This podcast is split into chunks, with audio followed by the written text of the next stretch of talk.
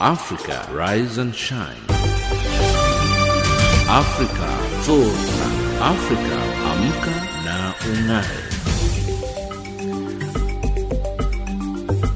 Good morning and a very warm welcome to the final hour of Africa Rise and Shine. This is Channel Africa from an African perspective, coming to you live from Johannesburg in South Africa. We're on DSTV's Audio Bouquet channel 802 and on www.channelafrica.co.za. I'm Lulu Gabu in studio with Nosihle Zuma, Tabiso Lohoko and Figile Lingwati. In our top stories on Africa Rise and Shine at this hour, the African Union welcomes the election of Joe Biden and his deputy Kamala Harris to lead the U.S. for the next four years. As the world marked International African Writers' Day, writers have emphasized the importance of literature for the continent. And in economics news, Cassava Smartech says it is suffered 2 billion US dollars in exchange losses during its first full year of operations after the volatile Zimbabwe dollar struggled to hold its turf against the greenback. And in sports news, Tanzania under 17 national football side thrashed South Africa in their third match of the COSAFA tournament. But first up, the news with Nosihle Zuma. SABC News, independent and impartial. From an African perspective.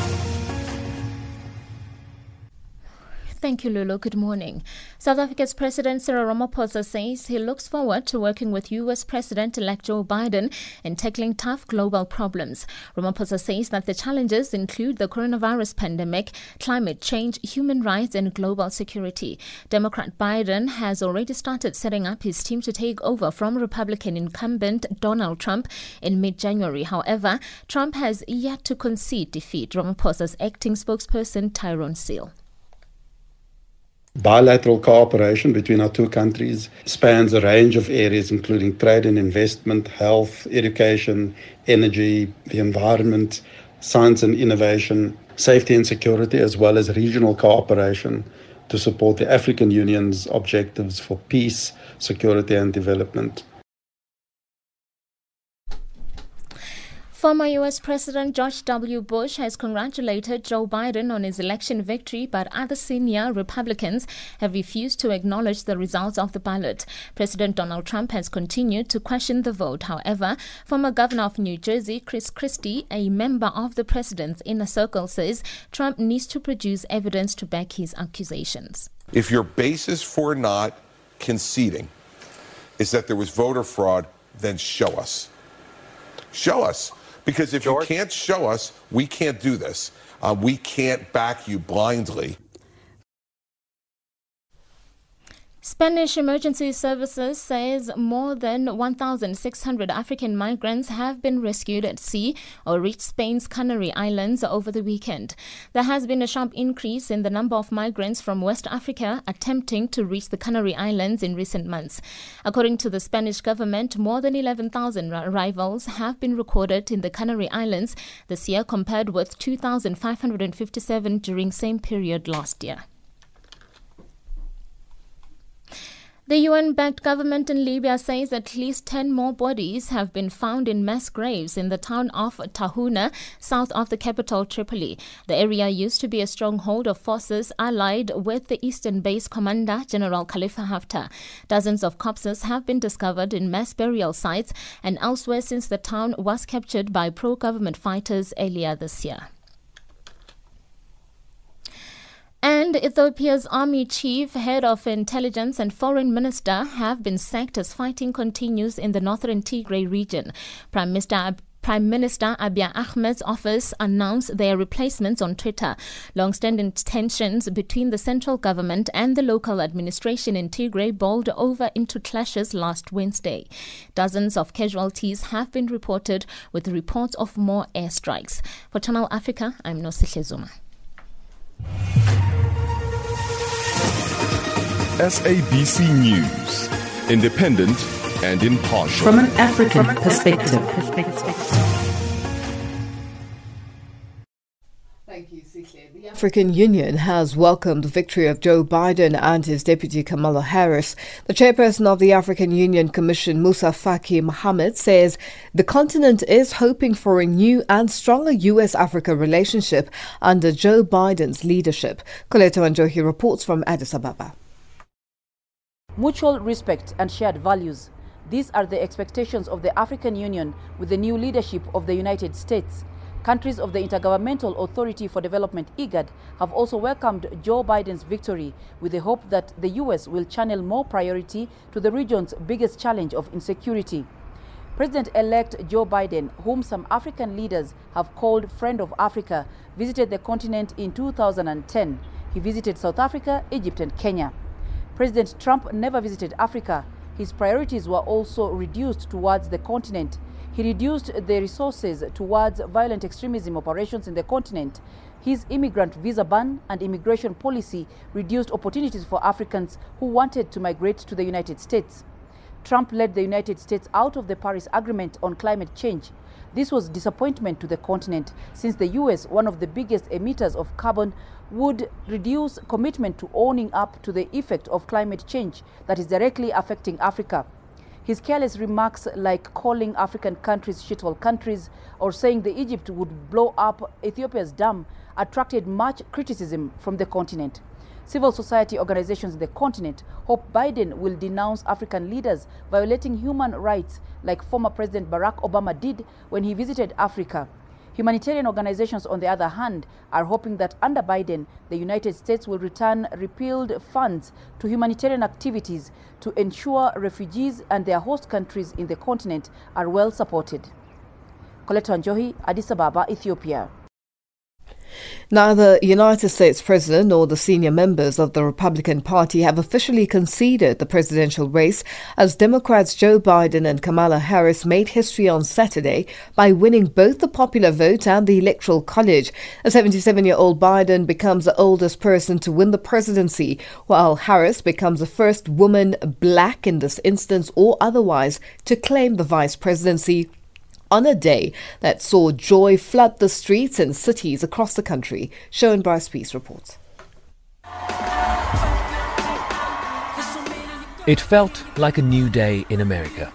President elect who received the most votes ever in the history of presidential races, so far over 4 million more votes than the incumbent, and a message of unity rather than division that has defined the last four years. For all those of you who voted for President Trump. I understand the disappointment tonight. I've lost a couple times myself. But now, let's give each other a chance. It's time to put away the harsh rhetoric, lower the temperature, see each other again, listen to each other again. And to make progress, we have to stop treating our opponents as our enemies they are not our enemies. They are Americans. They're Americans. Biden promised to hit the road running, vowing to appoint a COVID 19 task force as early as Monday and to rejoin the Paris Climate Change Agreement. Well, the Washington Post reporting he'll reverse decisions to withdraw from the World Health Organization and repeal bans on immigration targeting Muslim majority countries, among other measures to reset relations with allies abroad. What I must admit has surprised me Tonight, we're seeing all over this nation, all cities and all parts of the country, indeed across the world, an outpouring of joy, of hope, renewed faith in tomorrow. Bring a better day. And I'm humbled by the trust and confidence you've placed in me. I pledge to be a president who seeks not to divide, but unify who, doesn't see red states and blue states, only sees the United States. And work with all my heart, with the confidence of the whole people, to win the confidence of all of you. And for that is what America, I believe, is about. It's about people. And that's what our administration will be all about. He dipped his hat to the coalition that won him this high office, particularly black Americans, whose support turned his losing campaign into a victorious juggernaut. while ceding the stage to his historic vice president elect, who herself is seen as a future president. Congressman John Lewis, before his passing, wrote Democracy is not a state, it is an act. And what he meant was that America's democracy is not guaranteed. It is only as strong as our willingness to fight for it.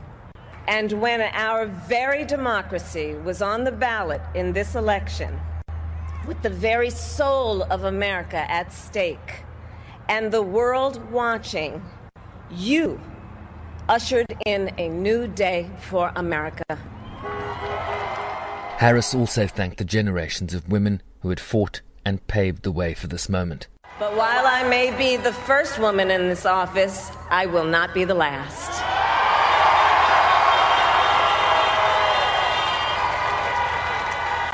Because every little girl watching tonight sees that this is a country of possibilities. And as world leaders quickly lined up to congratulate the Biden Harris ticket, a fuming President Trump refused to follow tradition and concede the race. Trump was on the golf course when a consensus of news organizations called it for Biden. Returning later to the White House, where he continued to erroneously complain on Twitter that he'd won the election by a lot, while repeating conspiracy theories as his campaign pursues those through the courts. But something happened Saturday that is indisputable a shift in power that even President Trump cannot control. And while he so far refused to pass the baton, this election shows us it was never his to give, rather that of a majority of Americans who voted for Joe Biden. I'm Sherwin Bryce Pease in New York.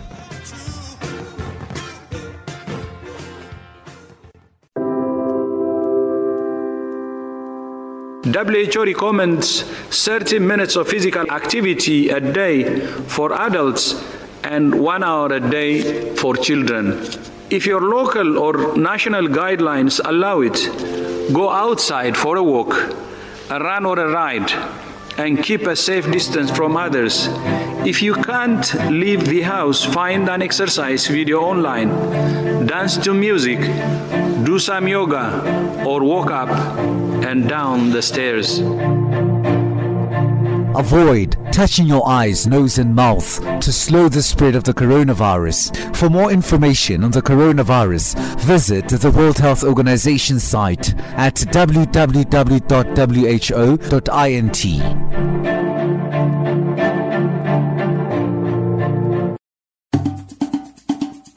For your latest update on the novel coronavirus COVID 19 for Channel Africa in Addis Ababa in Ethiopia, I'm Coletta Wanjohi. Once contaminated, hands can transfer the virus to your eyes, nose, or mouth. From there, the virus can enter your body and make you sick. It's 7.13 Central African time and you're listening to Africa Rise and Shine, coming to you live from Johannesburg in South Africa.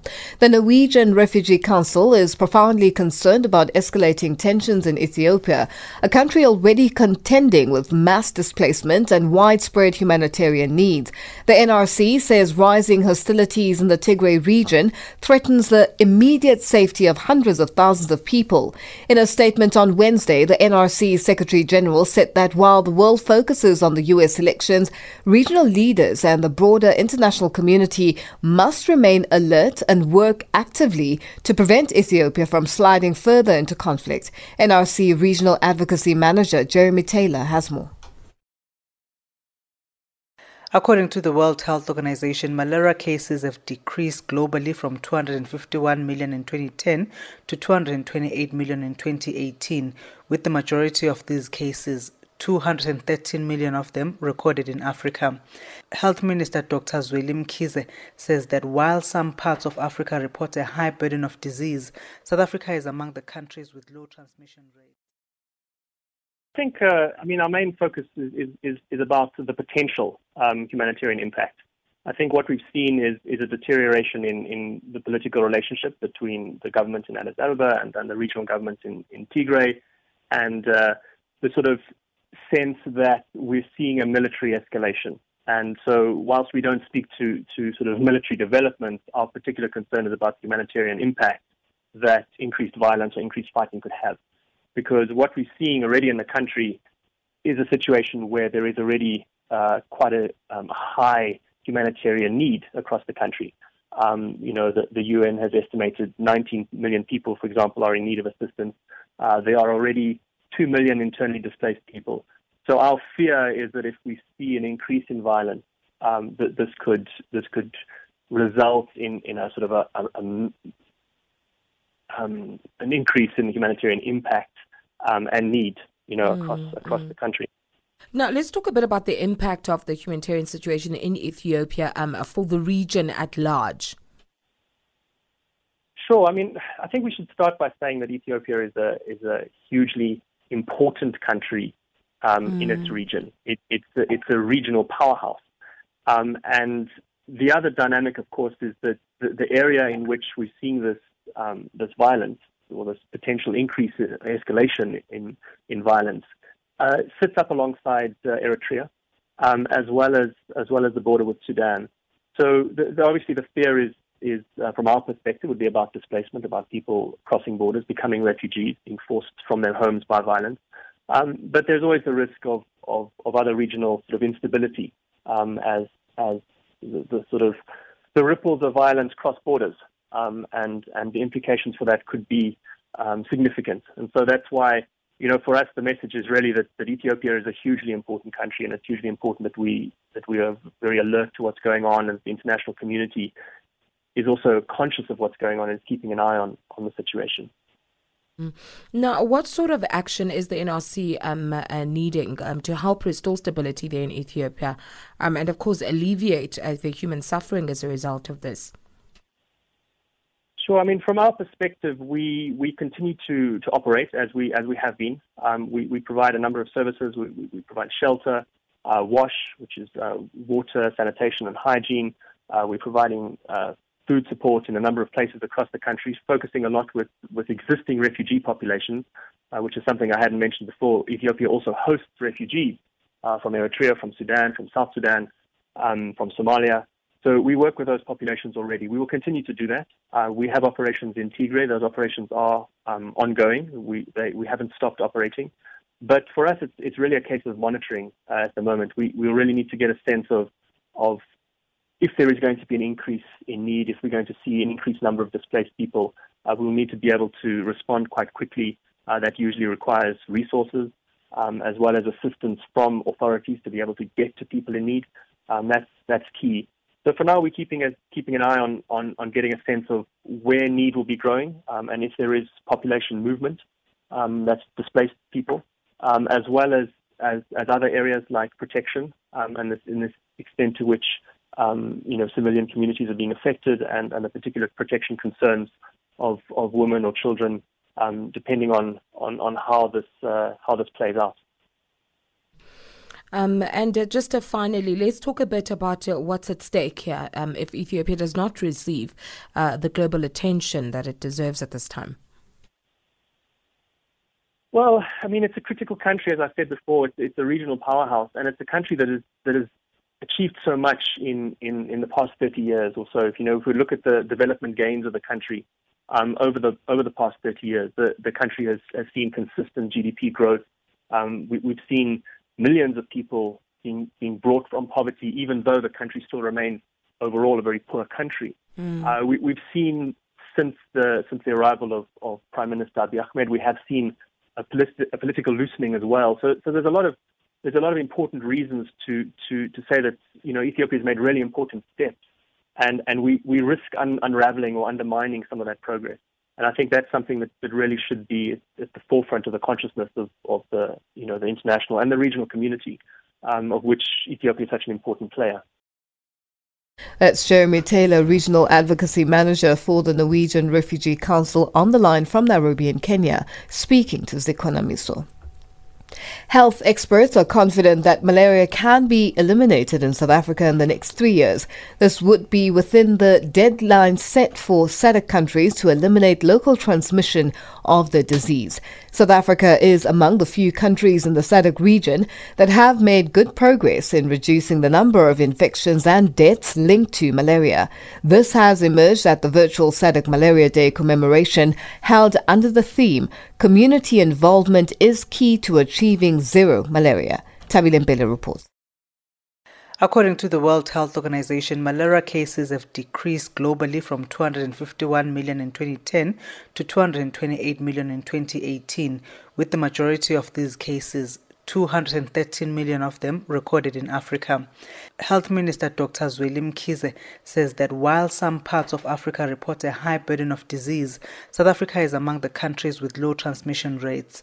It's also one of four SADC countries targeting malaria elimination, defined as zero local malaria transmission by 2023.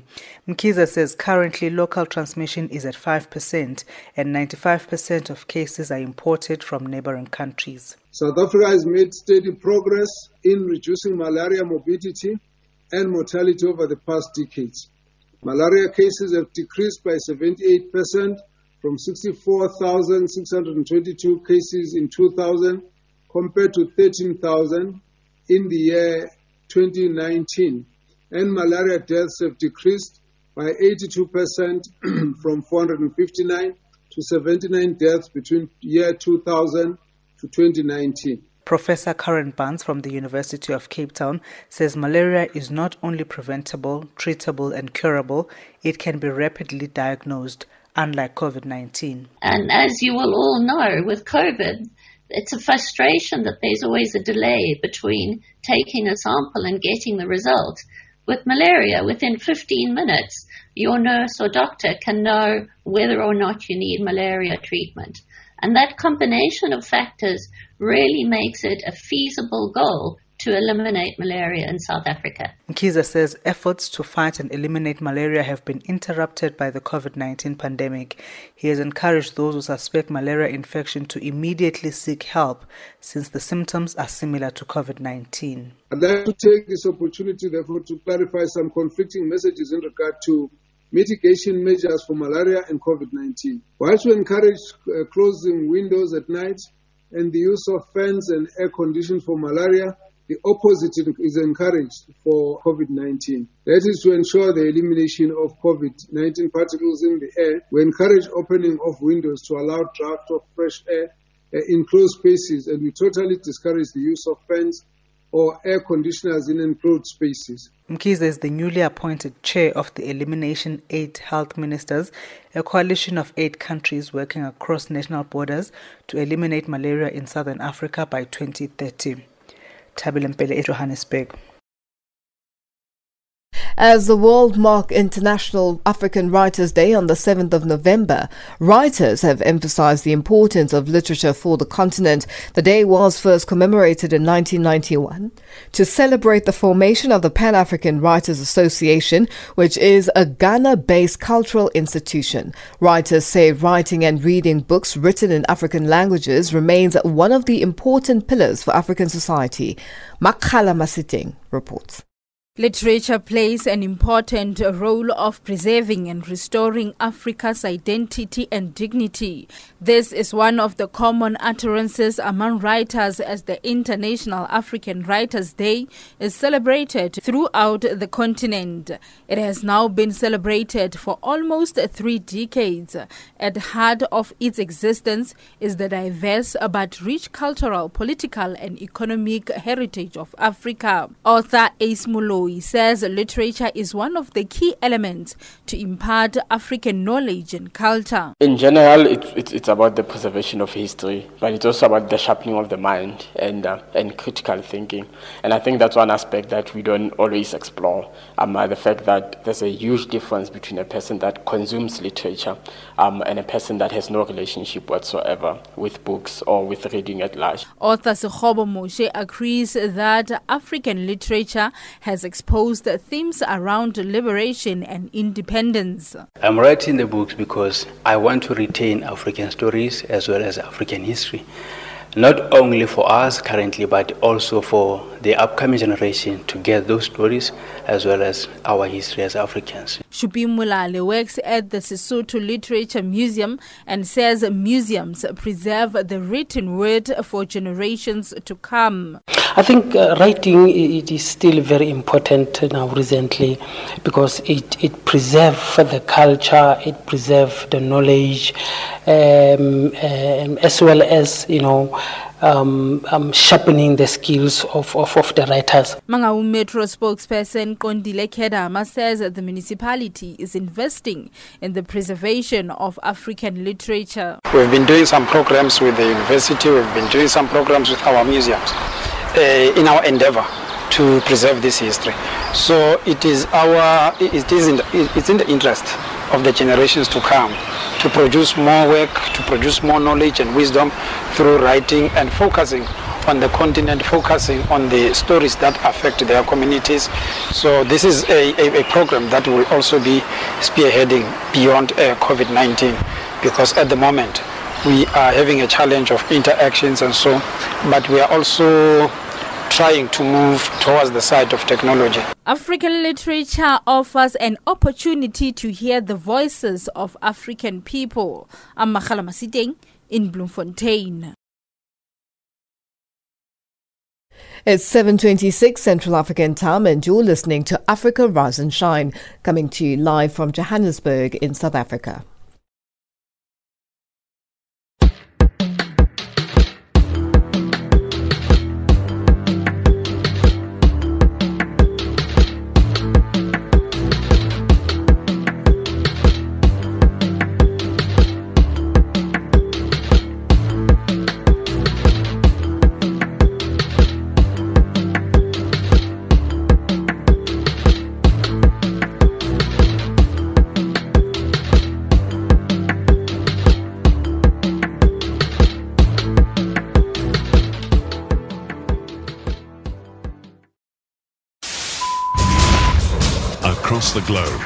Every second, there's always a breaking story. What we want to achieve is a healthy and vibrant economy which can ensure full employment to our people. The government concurs with the views of the Black Economic Empowerment Council report that it is now necessary to make our policies on black economic empowerment more explicit.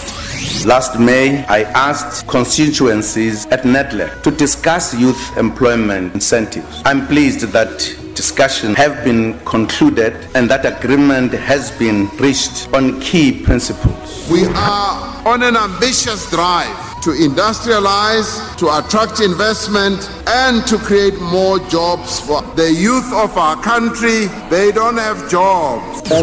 I've tried looking for a job for it's a year and a half now. The challenges were experience and the, the level of education which I have.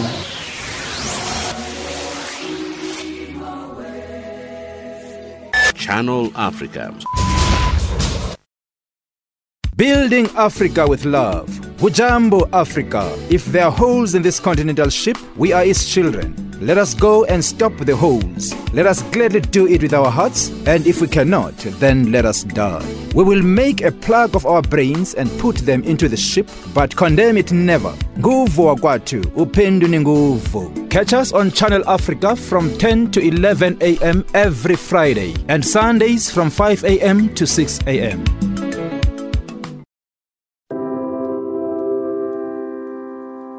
WHO recommends 30 minutes of physical activity a day for adults and one hour a day for children. If your local or national guidelines allow it, go outside for a walk, a run or a ride, and keep a safe distance from others. If you can't leave the house, find an exercise video online, dance to music, do some yoga, or walk up and down the stairs. Avoid touching your eyes, nose, and mouth to slow the spread of the coronavirus. For more information on the coronavirus, visit the World Health Organization site at www.who.int.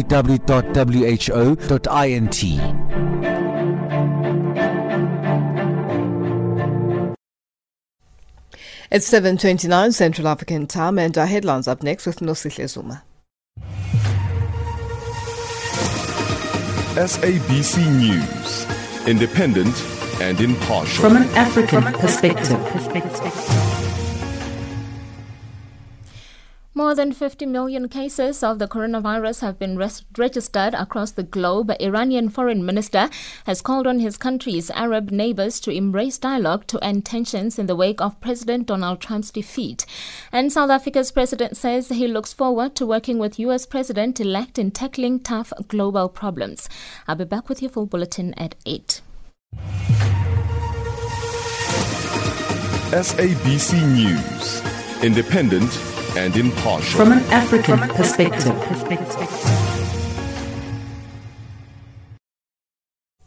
Thank you, Sihle. It is uh, 7.30 Central African time and you're listening to Africa Rise and Shine. The Governance Accountability Platform online discussion last Friday looked at Zambia as a special case of economic meltdown. Panelists were Zambian economist Oliver Saasa, Senior financial economist Irmgard Erasmus and uh, crisis management specialist Peter Leon. Hilda Kekelo reports. In his contribution, Professor Oliver Saasa attributed the economic situation Zambia finds herself in to the great appetite for borrowing at a very high rate by the government. He said with the debt of more than 18 billion US dollars, both local and external, accrued within a very short time, the country is in a serious crisis. Initially, as you know, for those that have followed the Zambian scenario, there was actually a state of denial, government not being willing and able to admit that there is a crisis. Um, I think now there has been a recognition, uh, a little bit uh, too late though, because we are now heading towards an imminent default, especially with the Eurobond holders uh, next week. They'll have to vote on this. But essentially, what we are saying is that uh, we are slowly getting into a very uh, serious uh, uh, uh, crisis, a debt crisis.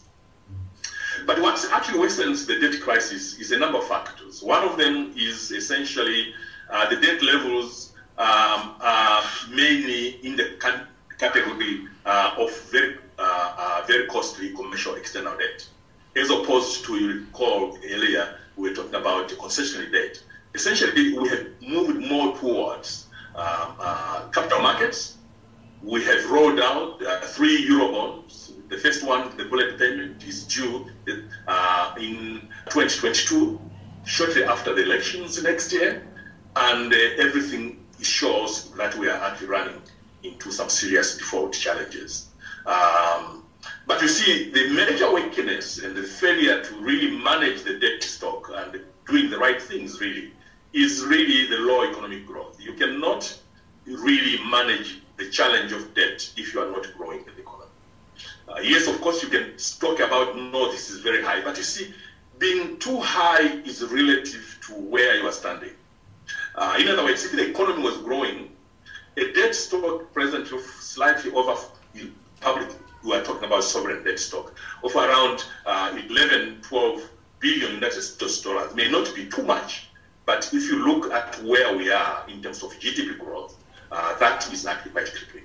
So essentially, what does it mean? It means that if you have to attend to this challenge, you have to grow the economy. You have to actually touch on those aspects that will make Zambia a good destination a positive destination uh, for foreign direct investment, for example, for reinvestment for those that are already here on the means to grow the economy, especially through mining, crisis management specialist Peter Leon said a number of things happened that impacted the role of mining as the major economic contributor in the country. He said much of the policies taken led to loss of investor confidence and urged the government to be a little bit more kind to mining investors. He said Zambia is very important for the region but the current economic situation is grave and likely to affect the neighboring states. What happened with Vedanta last year, where the government put Konkola copper mines, which employs 18,000 people, into provisional liquidation without any notice to its 80%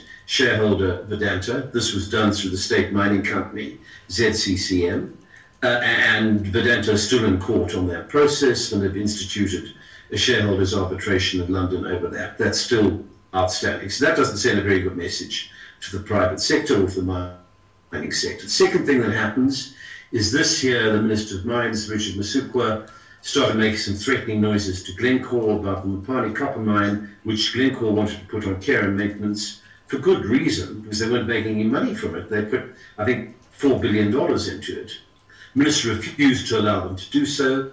That battle is still continuing. I mean, whether or not Glencore stay in the country uh, is uh, questionable. Third thing that happens, Ray, uh, during the provisional liquidator's tenure at Konkola Copper Mines, he's managed to run up a bill of $144 million to the Copperbelt Energy Corporation, which is a listed entity in Lusaka. Uh, and uh, what does the government do? It declares CEC to be the common carrier for ZESCO, which is the Zambian equivalent of Eskom, uh, effectively nationalizing it.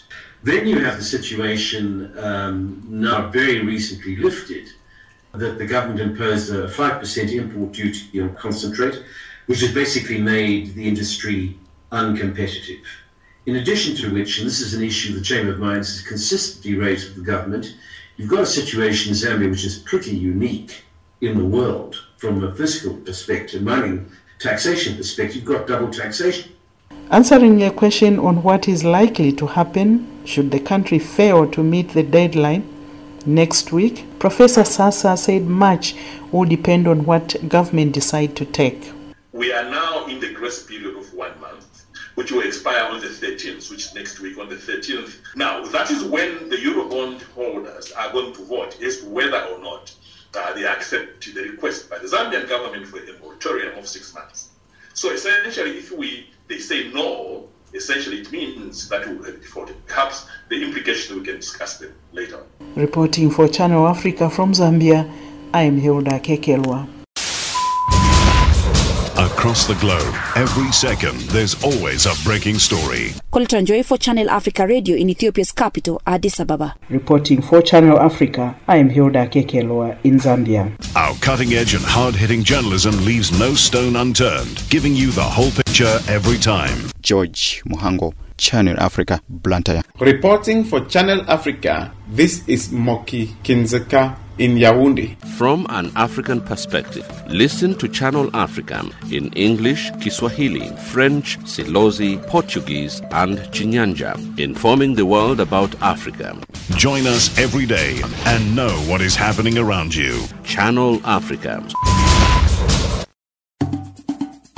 For your latest update on the novel coronavirus or COVID 19 for Channel Africa, I'm Arthur Scopo in Lusaka, Zambia. If you develop fever, cough, and difficulty breathing, seek medical advice promptly, as this may be due to a respiratory infection or other serious condition. It's 7:38 Central African Time and you're listening to Africa Rise and Shine, coming to you live from Johannesburg in South Africa. South Africa has run out of taxpayers and capital, which is why the government is now eyeing savings to get more money. This is the view of Dawie Roodt, chief economist at the Efficient Group. What I mean by that is quite simply that we know that the fiscal accounts are in very, very deep trouble and that the state needs more money. Preferably, the state needs to spend less, but the state needs more money. And the obvious place where they're going to get more money is from taxpayers. Unfortunately, South Africa is overtaxed to such an extent that I'm afraid that by increasing various taxes, we're not going to collect that much more. Uh, and additionally, the South African economy is uh, in a very, very deep depression, so there simply is not that much money that tax, taxpayer can pay over. And very, very importantly, I think people need to understand this, is that South Africa's tax regime is highly progressive, which simply means that relatively few people pay just about all the taxes in the country. And I'm afraid there simply is not scope to increase uh, taxes that much more. The only taxes that we potentially can increase that can bring in substantial amounts of money will be things like, for example, value added tax. And value added tax will uh, affect the poor and which will be politically extremely difficult to do. So, so that's what I mean. We indeed, we've run out of taxpayers. Dawie, is the COVID 19 uh, lockdown partly to blame for this at all? Without a doubt, the lockdown has to, on my expectations, is for the economy to contract by more than 10% this year. So the economy is just not growing. And if the economy is not growing, that simply means that people are, are not making that much money. And if people are not making that, that much money, they don't pay that much tax. In fact, the estimate is for the state's revenue, the collections in taxes in the current financial year, to be more than 300 billion rand less than the original budgeted estimates. Now, 300 billion rand is a huge amount of money. And the, the reason for that simply is because there's no not much economic activities and and tax collections is a function of economic activity. So yes, it is certainly to a large extent to do with the lockdown. Now, let's talk about your statement around um, savings. Uh, you say that uh, the government is now eyeing um, the savings. Uh, talk to us more about that. No, okay, let's just understand this. And this is, this is not very difficult to understand. So the state this year will borrow uh, approximately uh, 17% of GDP, 17% of our total production in the whole country. That is how much the state will borrow in one year, in one financial year. Every day, the state borrow, the state borrows more than 2 billion rand, 2,000 million rand is borrowed every day in the markets. So that is the amount of money that the state needs. Now, of course, they can get the money either from taxpayers, and I've just explained why that is not an option really anymore. The alternative is for the state to go and borrow the money, and they borrow this money in the mm. financial market. And if people don't want to lend you money, and in fact, if the state wants to borrow money in the financial markets, they have to pay very high levels of interest. We can see that. Just go and have a look at the bond market, for instance. The state in South Africa needs to pay approximately 10% if they borrow money for, for, for 10 year bond deals, for example. You can compare that with America, where they pay less than 1%, for example. Um, so people do not want to lend money to the state. And and if the state doesn't want to cut back on its own spending, then they must get the money from somewhere. And that is why I think prescribed assets will be back on the table again because the politicians are not going to cut back on spending. Where can mm-hmm. you cut back on spending? Are you going to cut back on education? Are you going to cut back on health services? Where are you going to cut back? And if they're not going to cut back, then they must get the money from somewhere. And the only pot of gold that is left in the country is the pension funds, uh, funds of course. So sure. one, one, so the, one obvious choice or an option, and in fact, I've been talking about this, is to convince the pension funds to invest in certain things, like, for example, in Eskom bonds. Uh, so it's no, it's, we don't do not have these sort of. There's no uh, suggestions on the table yet, but but the reality is that we ran out of money. We need sure. to get the money from somewhere, and the only pot of gold left, like I've said, is the savings uh, pot of gold of the pension funds. Well, Dawie, you certainly are painting quite a bleak picture here. um, just very briefly before we let you go, I mean, what needs to happen uh, for things to return to some form of normalcy um, as we continue, of course, to feel these effects of COVID 19? Yeah. Well, many things need to happen, but if you talk about the fiscal accounts, about the topics that we're talking about now, the state debt levels and the like, it's the same as an individual. If you if you've maxed out your credit cards and you've maxed out your overdraft and you simply do not have money available anymore, then you have to spend less. That's as simple as that. And the state needs to spend less. And unfortunately, uh, I'm afraid there was a, probably a, a, shift in the, in, the, in cabinet. In, in the, the, president seems to be more involved in, in the budgetary process. Uh, the Minister of, of uh, State on Enterprises, Pravin Gordhan, he seems to be more involved in that as well. While Tito Mboweni, and I, I must tell you, I like Tito Mboweni, he seemed to have been sidelined to an extent. But what must happen we must spend less. That is as simple as that. And if we spend less, I can promise you, COSATU is not going to like that, and they've already mentioned, uh, suggested mm-hmm. they, they, they make life difficult for us. So in the end, it's a political question. But but that but that's what needs to happen. We must spend less money. There's it's it's we, we've maxed out the credit card. We've maxed out the overdraft. Now you have to cut back on your spending. There's no other alternative. That's Dawie Roodt, Chief Economist at the Efficient Group, on the line speaking to Zekonomiso. WHO recommends 30 minutes of physical activity a day for adults and one hour a day for children. If your local or national guidelines allow it, go outside for a walk, a run or a ride and keep a safe distance from others. If you can't leave the house, find an exercise video online, dance to music, do some yoga, or walk up and down the stairs. Avoid touching your eyes, nose, and mouth to slow the spread of the coronavirus. For more information on the coronavirus, visit the World Health Organization site at www.who.int.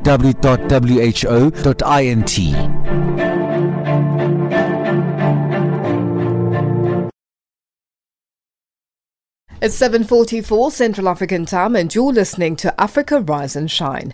Our economics update up next with Thabiso Lohoko.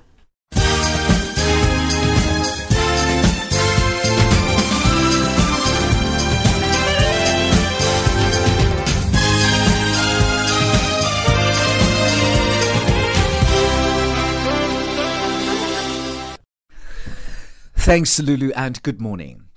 The Bank of Botswana's recent Business Expectations Survey shows that businesses are starting to see a recovery within a year after the COVID 19 pandemic containment measures hampered economic activity and led to Botswana's most severe economic contraction. The quarterly survey covering the period between July and September 2020 indicated that firms were less pessimistic about economic activity in the third quarter of 2020 compared to the previous quarter. The survey by the central bank collects information on the domestic business community's perceptions about the prevailing state of the economy. Zimbabwe's largest mobile provider, Econet Wireless, has blamed erratic power supplies as the cause. The service provider is failing to provide better connectivity to its customers. Presenting the group's performance for the year ended February 2020, Econet chairperson James Myers said continuous power cuts had choked the group's network quality. Myers says the service quality and network availability was significantly impacted by power disruptions. The Commission of Inquiry into State Capture in Johannesburg, South Africa, will hear evidence from arms manufacturer Denel Former Land Systems Chief Financial Officer Peter Coetzee. Acting Group Executive Supply Chain and Acquisition at Armscor, Sipho Mkhwanazi, and former Denel Group Chief Financial Officer Fikile Mhlontlo are also expected to testify. On Saturday, the Commission heard a testimony from former SAA Technical Board Chairperson Yakhe Kwinana. The Commission learned that Kwinana failed to declare her supplying business with Vuyisile Ndzeku. Tsepo Mungwa reports. At the time, Ndzeku of JM Aviation had invested a large sum of money with Kwinana's forex trading business. Despite this, Kwinana took part in meetings that resulted in the awarding of 1.2 billion rand contract to JM Aviation and AAR Corporation. There is nothing in the SAA policy that says you can't do business. I would still do business with JM Aviation but disclose. Kwinana has denied any conflict of interest and maintained that she had disclosed all her business interest. Tsepo Mungwai, SABC News, Johannesburg. Ethiopian Airlines has received two of the 10 new Airbus A350-900 it ordered in 2017, bringing the total number of its Airbus fleet to 16. Chief Operating Officer at Ethiopian, Mesfin Tasew, says that the airline has been operating a350-900 for the last four years, and the addition of these two new aircraft will increase the total to 16. According to reports, many airlines have been downsizing their operations. The World Trade Organization has postponed a General Council special meeting on the appointment of the next Director General scheduled for this afternoon, citing reasons including health situation and current events. Analysts, however, point to contested US presidential polls that saw Joe Biden oust President Donald Trump as the key reason. Since early October, Nigeria's Ngozi Okonjo-Iweala had been facing off against South Korea's Yoon Myung-hee in the final round of the race to become the new Director General of the organization. The US dollar is trading at 381.50 Nigerian naira. 1111 Botswana Pula, 10712 Kenyan shilling and 2061 Zambian kwacha. In BRICS currencies, we'll start in Brazil. One US dollar costs 5 real 36 Russia, 77 rubles 37, India 73 rupees 80. In China, a dollar is changing hands at 61.61 and in South Africa it will cost you 15 rand 58. The US dollar is also trading at 75 pence to the British pound and 84 cents to euro. Looking at commodities markets, gold is trading at $1,942 and platinum at $894 per ounce. The price of Brent crude oil is at $40.26 a barrel. You are listening to Channel Africa.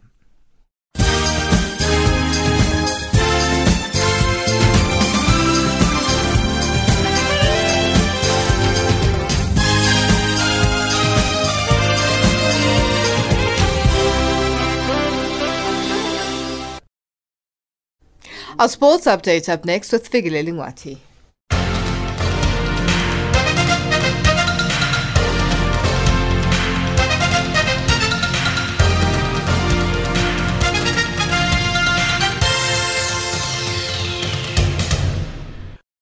First, it's football news. Botswana national football team, the Zebras, have arrived in Zambia ahead of the Africa Cup of Nations Group H qualifier clash on Thursday at the National Hero Stadium. The Zebras have landed in Zambia without their head coach Abdel Amrouche, who is expected to join them later. Our correspondent, Namuchana Ligezo reports. Zambia will host the Zebras on Thursday at the National Heroes Stadium before winding uh, down the double header uh, clash on Monday in uh, Francis. Meanwhile, the Zambia national soccer team will regroup in uh, Lusaka, and uh, as I'm talking to you now, uh, the foreign-based players uh, have started arriving in the country with Augustine Mulenga and Justin Shonga. These are the players that play South Africa. They have since arrived for this crucial encounter. Still with football news, Zambia, oh, Tanzania this time around thrashed South Africa 6 1 in the third match of the ongoing COSAFA Under 17 Girls Tournament at Westbourne Oval in South Africa's Eastern Cape Province on Sunday afternoon. This is Tanzania's second win after beating Comoros in the opening match and losing to Zambia in the second match last week. Coach Edna Melek Lema shares her thoughts on the match.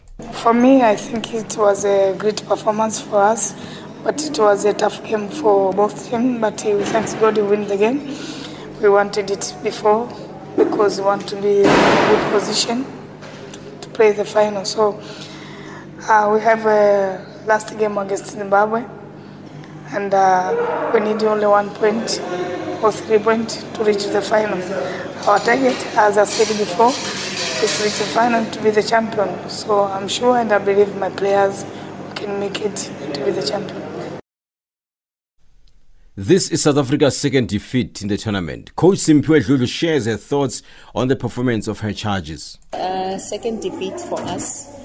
Um, the only painful thing about the defeat is that I wish we would have played um, maybe with a different formation.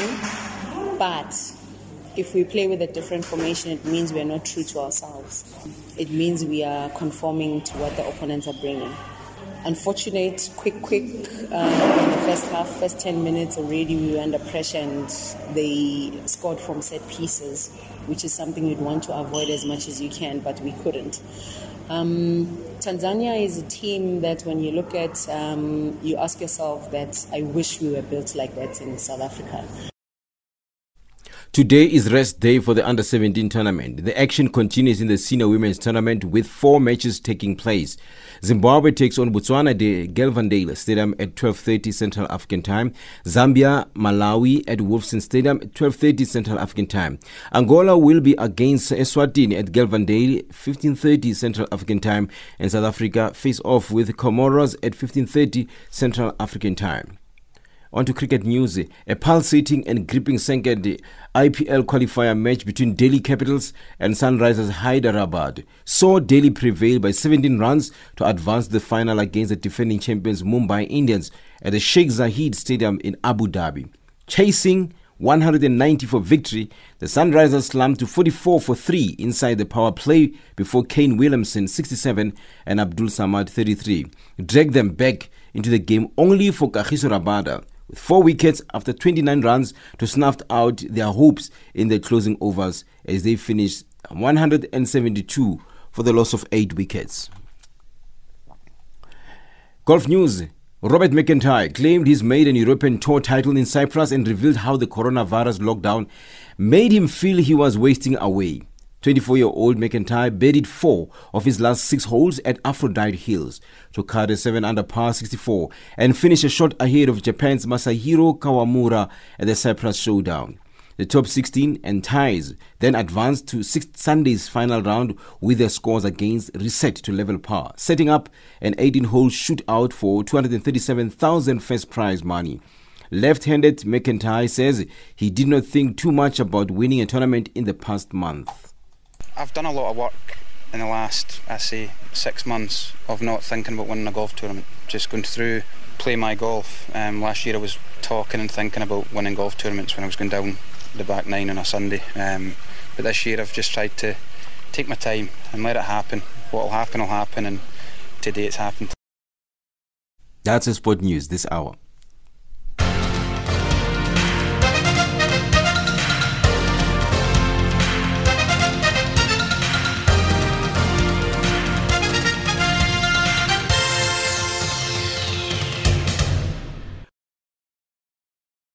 Africa, rise and shine. Africa, zorka. Africa, amka na ungae.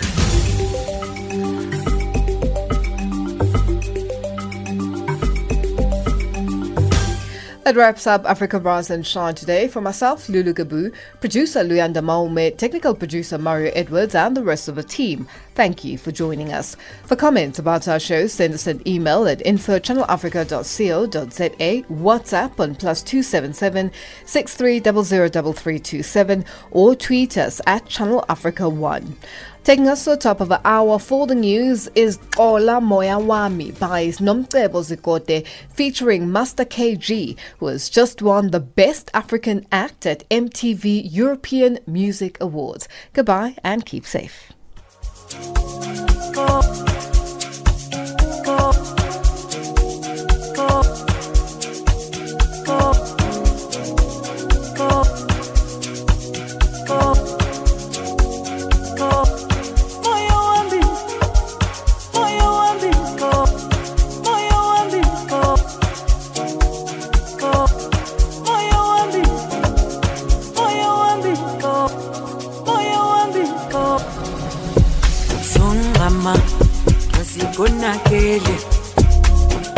imithelo yakho ingaphezulu kunakile. Uba umhlaba kungehlule. Impilo leyayikho lula. Sungqama ngesikunakele ntukuthelo yakho ingaphezulu kunakile. Uba umhlaba kungehlule. Impilo leyayikho lula. Olha o moyo umoya uyafisa ukwenza kahle.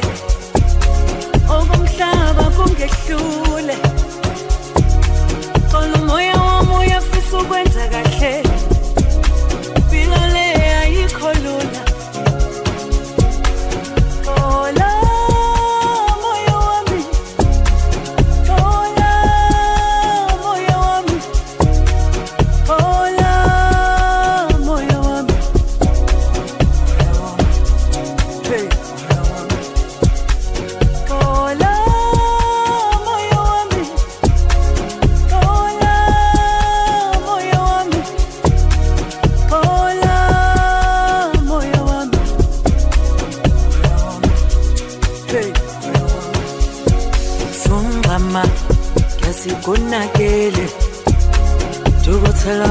ngaphezulu konakele ubumhlaba kungehlula impilo le ayikho lula.